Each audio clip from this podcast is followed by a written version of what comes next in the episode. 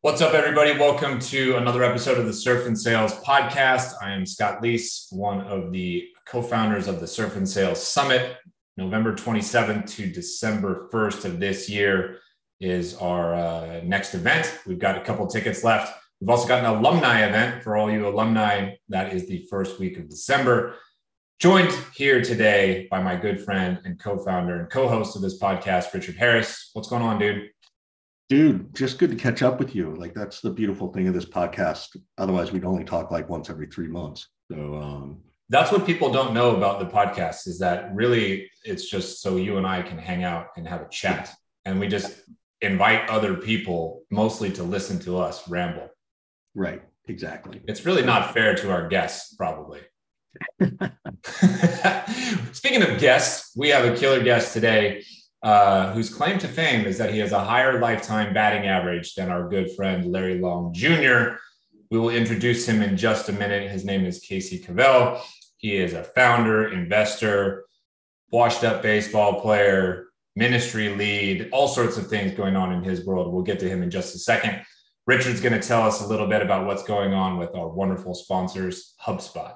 Yeah. So uh, as we wind down the summer, as we get to the end of August, of 2023. Um, people are back from vacations. Maybe maybe a couple people still have the the late school start for their kids, and they've got one more thing in them, or they've got a, a, a, a Labor Day weekend trip. But um, HubSpot's here to help. You know, one of the cool things they have is a bunch of AI powered tools uh, to help you work uh, even when you're supposed to be playing, which is allowed, and help you become more efficient while you work and use the dreaded word of multitasking. Um, HubSpot's AI tools can help write content for you. It can help run reports and or analyze the reports for you, and saves you a ton of time uh, when you really use good hub, good HubSpot and good AI. Um, you know, you can save yourself a couple hours a week, right? Imagine, you know, 52 weeks a year, you're saving yourself you know 100 hours a year what could you do with that time? That's very very cool. So be sure to check out uh, hubspot's ai tool it's also built into the platform. That's the cool part. Uh, they've got chatspot they've got a content assistant uh, they got a ton of stuff going on to, to help everybody whether you're in sales or marketing or other departments. So thank you. Please check out hubspot.com and we appreciate it. Back to you in the studio scott. Do you know that our guest casey cavell has built a $40 million portfolio from a $9,000 investment? No, tell me That's more. Just like your stock market portfolio that you're always bragging about. Yes, yes, which is about true, about the same return, but it's taken me 20 years to do it. yeah. The thing is, though, like many of us, the thing is, uh, he experienced some burnout. So we're going to get into both these things, two super relevant topics for both of us only one of which we've achieved, which is burning out. Neither of us have achieved $40 million portfolio part yet, but we're working on it. Casey, welcome to the show, man. What's going on, guys? Good to be here.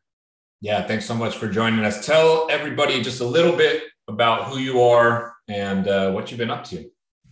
Gosh, well, so the $9,000, I probably got that from actually a $50 investment, which is kind of crazy. I was just thinking about that. I don't know why. I guess it's summertime and um, the summer is like when the World Series of Poker happens. I don't know if either of you guys are poker players or know anything about it, but that's how I got my my initial seed investment. I figured out a way to turn 50 bucks into a few thousand and started playing online poker and all that kind of stuff and realized that you know what, some of these guys that play poker, they own businesses and I didn't want to just be stuck around a poker table inside a smoky casino for the rest of my life. So I figured out a way to parlay a couple good poker tournaments into a business and got my start and surrounded myself with a lot of really cool fun people and just uh, just started making it happen. This is amazing. There's some sort of um, i'm going to screw up the company name. I want to say it's it has to do with like parcel delivery like ups or something FedEx. like that. yeah. Fedex? Is that is that the company? This guy like can't make payroll and he goes to vegas and puts it all on black a few times and hits yep. and the company survives? Yep Yep. That's what Casey's story is reminding me of a little bit. Yeah, there's a book called First Break All the Rules there that that is highlighted um, as as the intro attention grabber. Did you have that level of guts, Casey, when you were building? So I I did my best. The game that I played was Texas Hold'em, right? So like in most casino games you're playing against a casino and you can't win long term like it's impossible because you're have a small statistic statistical disadvantage like you can't win. You're a 1% right? Like you have a what 51 49% chance 51% the house is going to win. But in poker you're not playing against a casino. You're playing against nine other people sitting around a table. And how the casino makes money is they take a small percent of each pot. So in that, you're playing against other people, not the casino. And I just realized if I'm playing a game, whether you're in business or whatever, like if you have nine competitors and you're the one that studies the game, that learns how to manage your emotions, that knows how to manage your money, that picks the right opportunities to go after, knows when to quit, right? Knows when to double, double, like you were kind of it. So that was what I did. I just became a student. Whatever I did in life, whether it was poker or business or baseball, I just hired the best coaches and surrounded myself with people that were winning in whatever I did. And eventually I figured out ways to make it happen. So you so you launch all this stuff, you've founded and bought and invested in tons of businesses over the last few years. But I want to I want to hear a little bit about this brick wall that you ran into because I think uh, I think everybody's experienced this at some point in time in their career. I think so many people have experienced it, or at least been more willing to talk about it in the last three or four years. I'm always fascinated by, you know, what were the warning signs? Did you know it was coming? And what did you do to heal uh, and kind of start over? Yeah, so I'm a I'm a baseball guy, and you know, there's some days if you were a pitcher, I played shortstop, but there's some days where you know you can just pitch and it's just free and it's easy and it just it's simple, right? And there's some days where you have to really go out there and you have to hustle, like you really labor and it's tough. And I equate that to business a little bit because when you're in your sweet spot in business, like it doesn't feel like work. You're just you're just making it happen and it just flows. Now, what I typically find is most people like they're doing things when they're in that mentality where things are just working and it doesn't feel like work that they love to do and they're great at. The challenge is is if you're ever out of alignment where you're spending a lot of your time doing things that you like you don't really like to do but you're good at it and you spend a lot of your time doing those kind of things, you're going to burn out. And I like to look at 70 30. 70% of your time should be spent on things that you love to do and you're good at, right? Or you at least like to do. And what I ended up doing was I built businesses that I didn't figure out a way to get myself out of running the day to day because I didn't love running the day to day operations of a business. I love building and growing and networking and connecting, but I didn't love the day in, day out. And I was spending 70% of my time, guys, like running the day to day, managing the people and putting in the processes and doing all that. And until I figured out a way to get out of that, I burn out because every day I'm like, oh, what's on my calendar today? I got 10 hours of meetings. I don't love meetings, at least 10 hours worth. I don't love some of the things that I had to do that day. I love new partnerships and innovation and new ideas, not like managing people and make sure everything gets done. So after years of running the day in, day out operations of the business, I burn out. And I had a very successful business at the time. And I literally was like, I'm just going to lock it up. I don't even care anymore. I can't do it. And you that's just, when you just literally shut it down. No, I was, I was, I thought about it. Um, I thought about it because I'm like, I physically couldn't do it anymore. And I had uh, another gentleman that kind of showed up at the right time because instead of just shutting it down, I listed it for sale. Gotcha. And okay. When I listed it for sale, a guy came in. He's like, Hey, I really like you. I like your business. But like, if you disappear, I got to run it and I don't want to run it. I'm like, Yeah, I know. Well, I don't either. I didn't tell him that because I'm like, Can this guy buy me out of a very successful business on paper, but I didn't want to run it. And he goes, Look, I'll make you a deal. Let me invest in, you know, 66%, right, of what you want. You keep a third of the business and let's be a team. And when we became a team, it kind of worked because he did all the things that I didn't want to do. And I did all the things that he couldn't do. And those things that I was doing were the things that I loved to do. So I literally found a business partner that was like the perfect puzzle piece because he liked some of those things that were burning me out and he took those things off of my plate, which then freed me up to start doing more of what I loved. and we just figured out a way to grow the business. And we went from a $2 million business to a $10 million business in a couple years. And it was literally because I had a team and built people around me that were able to get stuff done without me.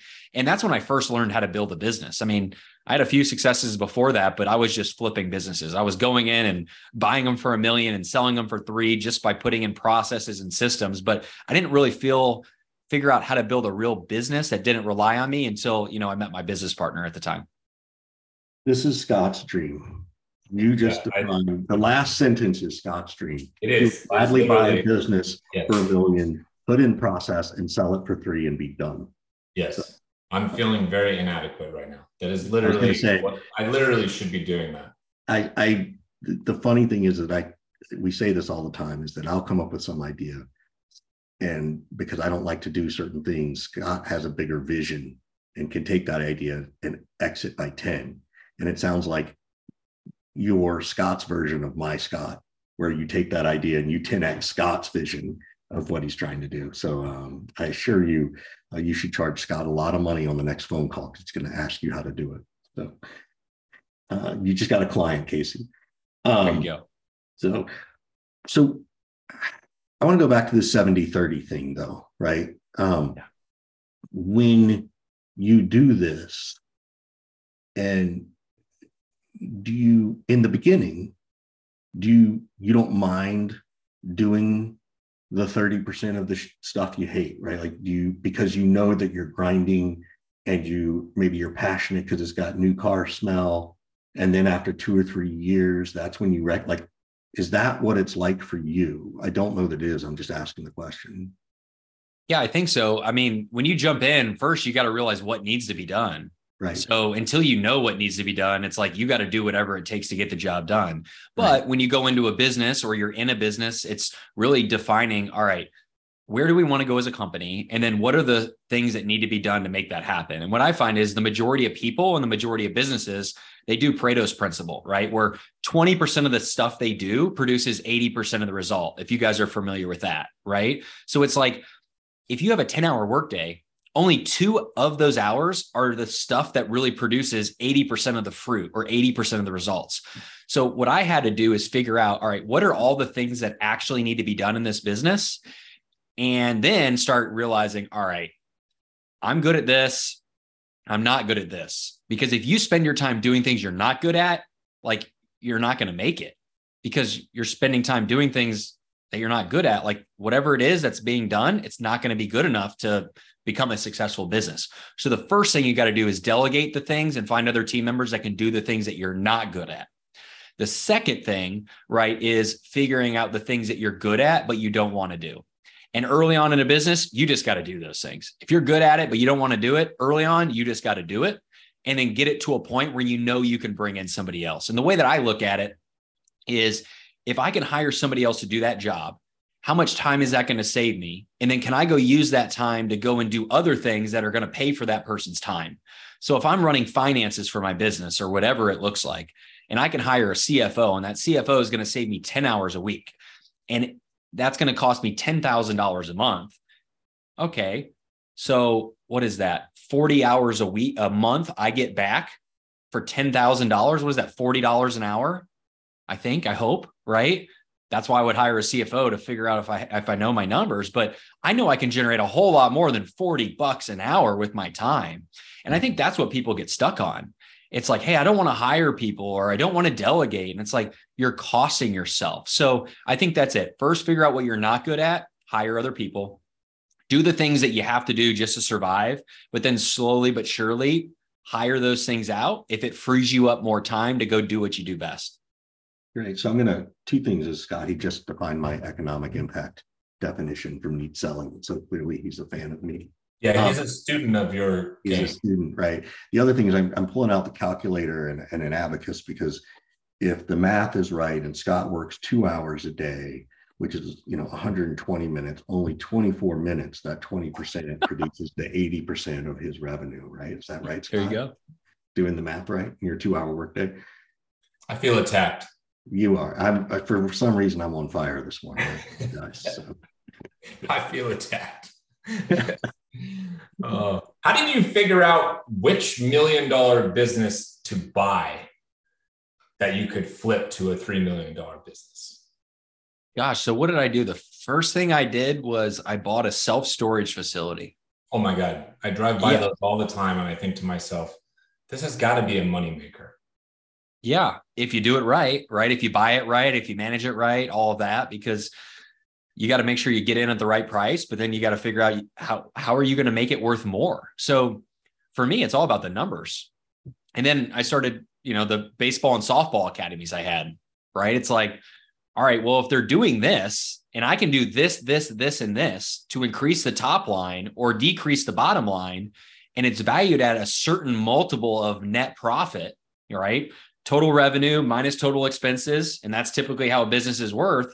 And I know I can grow the revenue by 2x or 3x, then that's how I know I can double it. And for me, it's not trying to recreate the wheel. It's just, all right, is the market going to support this type of business? Right. Like if I'm going to buy a self storage facility and it's 50% occupied, I got to know that the market can be 90%. And I realized the first one I bought, everybody else was 90 and this guy was 50. Well, why? They don't answer their phone. They don't know how to sell. They don't know how to build the relationships. They don't have some of the amenities. And with the baseball academy that I built or bought, the gentleman that I bought it from, they didn't know how to answer the phone. They didn't know how to sell. They didn't know how to follow up. They didn't know how to give great customer service. They didn't know how to get reviews. They didn't know how to get their great customers sending more people. So for me, it's how do you grow revenue? And then if you grow revenue, everything else will figure itself out. If you know how to do that, know how to sell, right? You guys are in that world. If you know how to sell, everything else will figure itself out. Um, you just got to make you sure you think- deliver. You think we could make, you think people like us have an easier time operating and making revenue, making money in, in those kind of worlds versus this software B2B world that we've been in for so long? What do you mean by that? how do I phrase this the right way? Some people grind away for decades in software and B2B, and we're hoping for, you know, six figure salaries initially, and then where can I make, you know, a million bucks either as an, an individual contributor or as a, a C level executive, and maybe one day I get like this unicorn pop from a an exit, right? That's one path. A different path would be maybe I cut my teeth on on software sales and doing all this stuff. And you know what? I could go buy and flip storage facilities. I can go buy and flip baseball academies and things like that. Like maybe is that a faster way to reach some pinnacle of success if I've got the foundational stuff of like difficult software selling in a difficult market, or is it totally different and the skill sets don't necessarily transfer and you're not as likely to be successful? That's what I'm trying to dig into. I mean, I, I think growing revenue is growing revenue, no matter what you're doing. So there's a lot of businesses out there that are managed by mom and pops and pest control companies. But a lot of those people don't have like the sales acumen or chops that maybe were learned in a software selling environment, is, is Yep. what I'm kind of trying to drive at. Absolutely. So if you can take a sales mentality to a business that isn't sales and make sales better, like it's going to be better, right? And there's all kinds of entrepreneurs and businesses out there that they don't know how to sell. And if you can buy a business or get into one and teach them how to sell, it's it's absolutely. I mean, just by doing that, you should be able to double whatever you're doing in revenue. Yeah. So I, I think part of it is, and, and tell me if I'm wrong, either of you, is that, well, excuse me, someone can know how to sell and be good at it. They may have the risk aversion to do it on their own, right? And they may create, you know, Scott, as we say, the excuse factory of, oh, I don't have the capital to do this. Well, there's lots of ways to find capital, right? There's lots of ways to, it, and they won't even go research that part right? The imposter syndrome, whatever it is. So I think part of this is, as I hearing the conversation is, you know, how do we get out of our own way to go do this? Because there are a lot of successful salespeople who need that comfort. They need that stability. They, I think it's somewhat generational too. It's harder for older generations to kind of think about this side hustle thing, right? As opposed to the younger generation where it's normal and or they've been forced into it. Yeah, I I don't necessarily know the answer. Um, the whole side hustle Why the thing. fuck are you here if you don't know the answer? Like that's the like I'm on fire. Sorry. Well, I'm a I know I'm a consultant. I just ask all the questions. I don't tell anybody what to do because then if I do and they follow my advice and it was wrong, I can't get fired, right? I just, I just ask all the questions and let them come up with a solution. So Like a I, that's I am that's half of what I do, right? Because it's all mindset mentality. If you want to be great at something, it's all mindset mentality. That's it. We can worry about how to sell and all this, but you got to believe it uh, first. So I think getting to like this whole side hustle thing, like it's just hard. It's a hobby, and hobbies cost you money and they take time. So it's like if you're in something or you see a potential side hustle that could turn into something and you have the means to just focus on that, like do it. But you need a plan. I think a lot of people get into a side hustle, but they don't have a plan and they don't have a team and they don't have the support to get there. But I also think it's like people that are listening, it's like, what kind of life do you want to build? Can you build that life by just being a sales professional and just nailing it and doing that better? Can you figure out a way to not sell for eight hours a day, but sell for four hours a day, but have a better pitch or know who your target market is and have a better sales process? Because, you know, everybody has the 80 20 principle. You know, 20% of the people that you're going after are the ones that you should be going after, right? 20% of the contacts and the calls that you have are the ones that produce results. So I don't know the answer. Is there a better way to build what you ultimately want to do? I just like to put a goal on paper three years from today. I always ask everybody I meet with, like three years from today, let's say we're hanging out, we're surfing, we're on the beach, we're we're about to go out and paddle out and hit the waves. Like, what does success look like? What do you have to accomplish personally and professionally for you to be satisfied and happy with your progress? And when you answer that, then you can try to figure out, all right, what's the easiest way to get there? Is it to be in a business? Is it to own your own business? Is it to partner with somebody? So it's tough to think about, but I think it's drawing a line in the sand, figuring out where you want to go, and then figuring out other people that have already done it, and then partnering up with them or asking them for help. I think that that's great. So we're going to see you on the sand in uh, Costa Rica in November. You come into Surf and Sail. That right? How I interpreted that. Hey, I'll I'll run it by my wife, and if you guys have any sales tips on how to figure out a way to make that happen, we have we have two kids under two, and we have two more twins on the way in January. So I might need to hire like your best sales expert and consultant to help me with like the best sales pitch. But to answer your question, no, I will not be there. Uh, Scott, Scott's your pitch man on that. That is that is. You, you got you got to explain to it. It's, it's be able to explain why it's a benefit to her, right? Because in a year she gets to go away, or six months, or you know all that stuff. So Hey, I Uh, should not have said no. I, I'm hearing some things that I might be able to. I hate that word no. I'm hearing some things I might be able to work in there. So I'll There's I will get back. I'll, I'll get a back to sliver you. of hope. There's always. Right. I want to I want to come back to you in a second. The question I'm going to ask is, okay, so you took the 50 bucks, you turned it into a few thousand, and then you decided to go, I don't know, create a VC fund or build your next business, right? When did you what was the first one you chose? And what was the first mistake as you went big? So that's my question. What's the first mistake? You know, how did you go from 50 to a few thousand to Yep. more? And what was the first mistake? But first, uh, I got to jump in for a second and tell you about our good friend, um, Mr. Mark Roberge, who has actually been on the Surf and Sales podcast. He has his own podcast on the HubSpot podcast network called The Science of Scaling, uh, where he, if you didn't know about Mr. Roberge, if you're in SaaS sales, how could you not?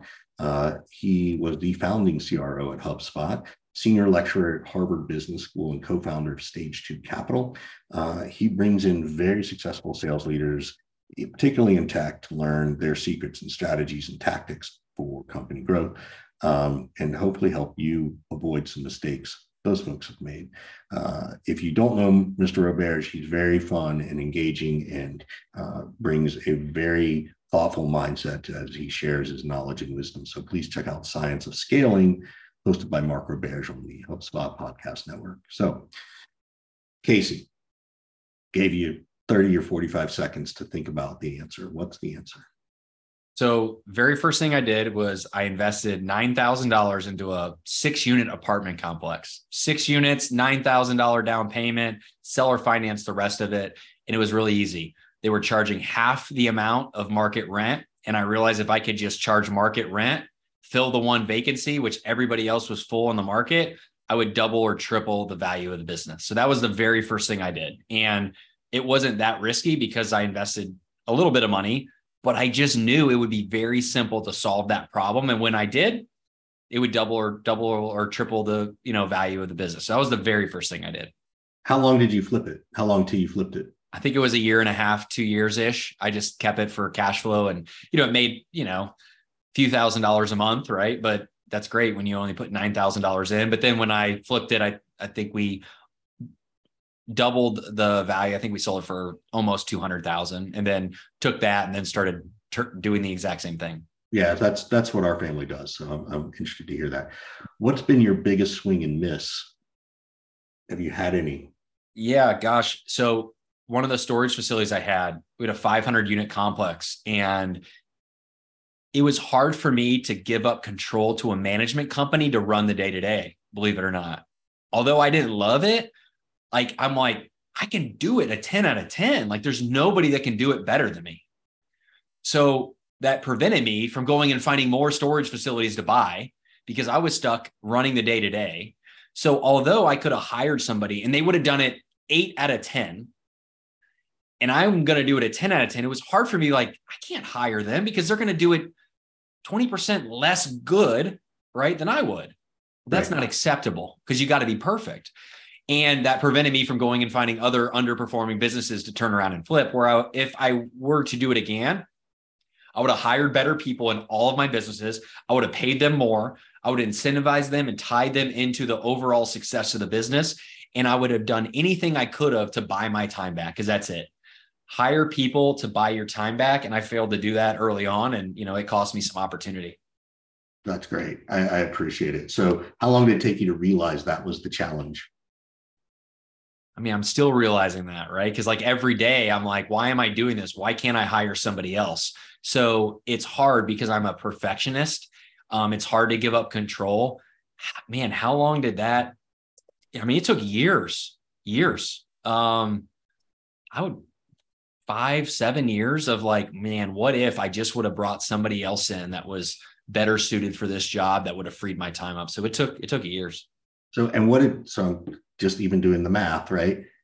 So if you realize that after year one, right? Because year one, you might have to do it, right? Like you got to yeah. figure it out because you need to know what you're looking for. How many more, how much do you think that cost you in investing in other properties or other storage facilities? Oh, millions of dollars. That one facility in, that I bought, I, I think I paid just under a million dollars for it. I sold it a couple years later for two and a half. Well, I was running that business for a year and a half, two years all I would have had to do was go and find another million dollar storage facility that was poorly managed, hire a management company. And even if they only grew it 50%, right? I bought it for a million, it's 1.5 versus a million versus 2.1, but I'm not running it. I probably could have found three, four, five more of those kind of things. Yeah. And that that's the part. So last question, then we'll turn it over to you to ask us the question what are you doing to yourself? Because you say you still struggle with it. I think we all do. What are you doing to yourself to slap yourself in the face to go, Casey, you're doing it again. It's time. Go find somebody else. Or is that what your wife does? She gets to slap you in the face. Yeah, she helps. She's she's a tough critic, which is good. I have a coach that I meet with every two weeks, and she knows me really well. And mm-hmm. I'm just really honest with her. And I literally created a checklist and a spreadsheet of like success principles that I need to have. And we just go over it every couple weeks. It's like, am I doing these things? Am I not doing these things? You know? Okay. Got one more question because you just nailed like this is promise this is the last question. You have a list of success principles. What are they? What are because I think people would love to be like, oh, maybe I need those. One is stay in my ideal week. So I have a week built out Monday through Friday where I have blocks of time that I should be doing certain things throughout the week. And I got to make sure I do it. So for instance, how the heck did we get into that block?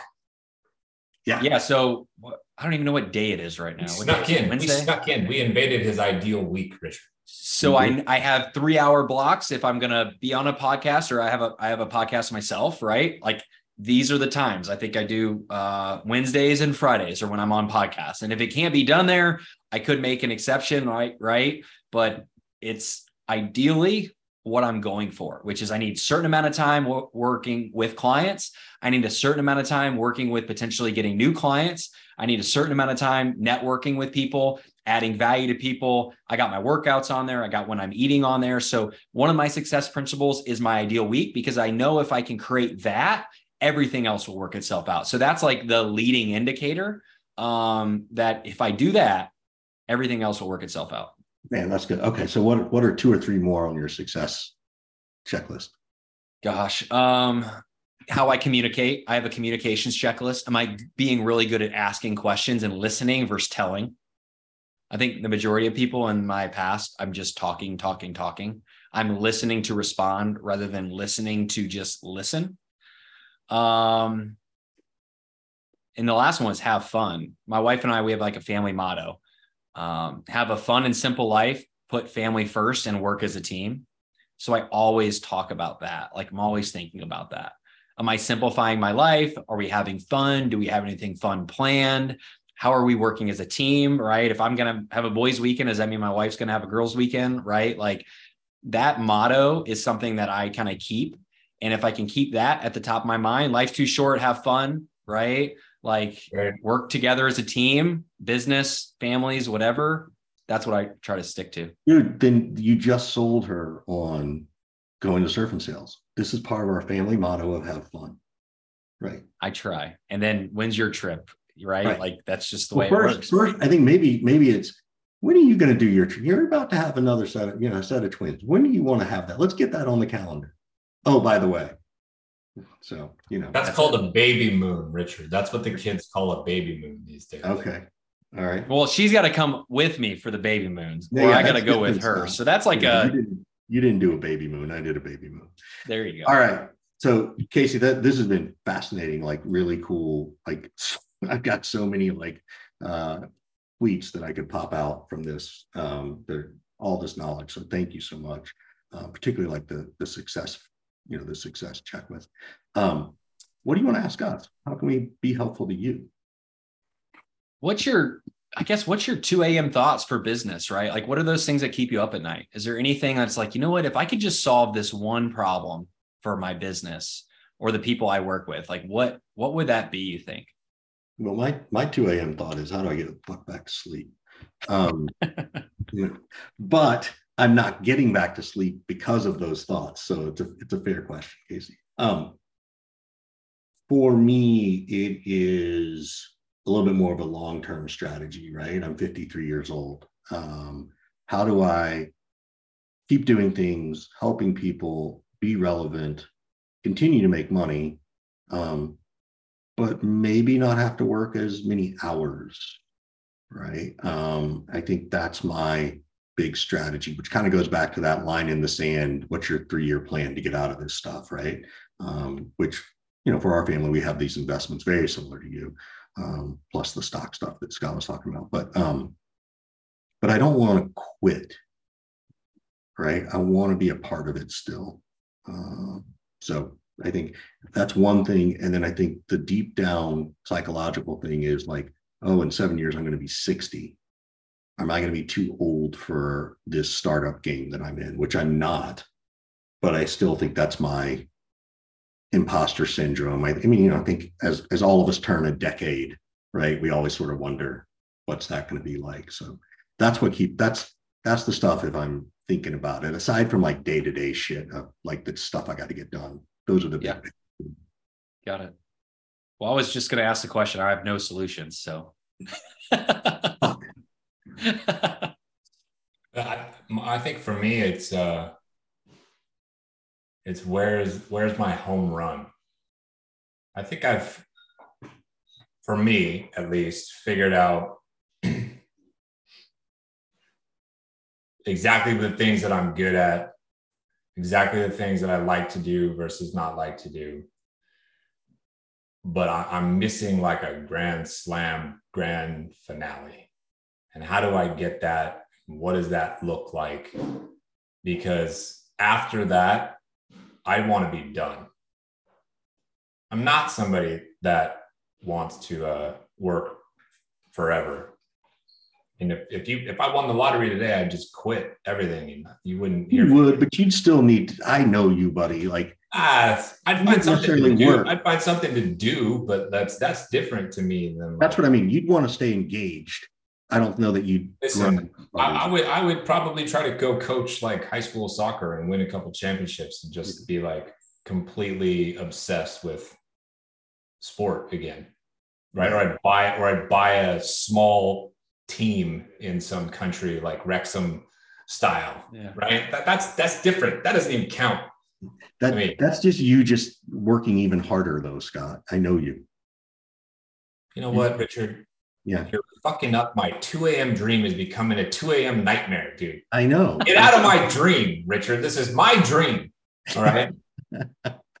That's what it is, though, Casey. It's uh, it's where's the home run, right? It's it's where's the like big seven figures like pop. Like I've sorted out how to make seven figures plus a year, but where's the like eight figure pop? And I don't know where that comes from without like doing you know building something new and building something like big which i don't know how much stomach i have for yet so i'm stuck in that like sphere that loop if you will Just this remember, richard uh, tells me i'm full of shit again and fucking No, I'm going to tell you. I'm going to tell you exactly what I think Casey may tell you, and our friend Larry Long is.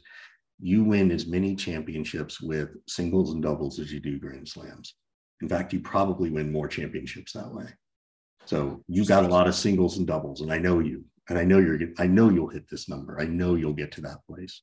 So I don't know. That's that's my suggestion. Casey, what do you think? I have nothing to add. I'm just asking the question. I think that's I think that's great. I I think knowing what is is the start and then it's how. So once the what's written down, then it's all right, how do we get there? And I always like to find other people that have done it, right? And then figure out how did they do it and ask them, if you were me, what would you do?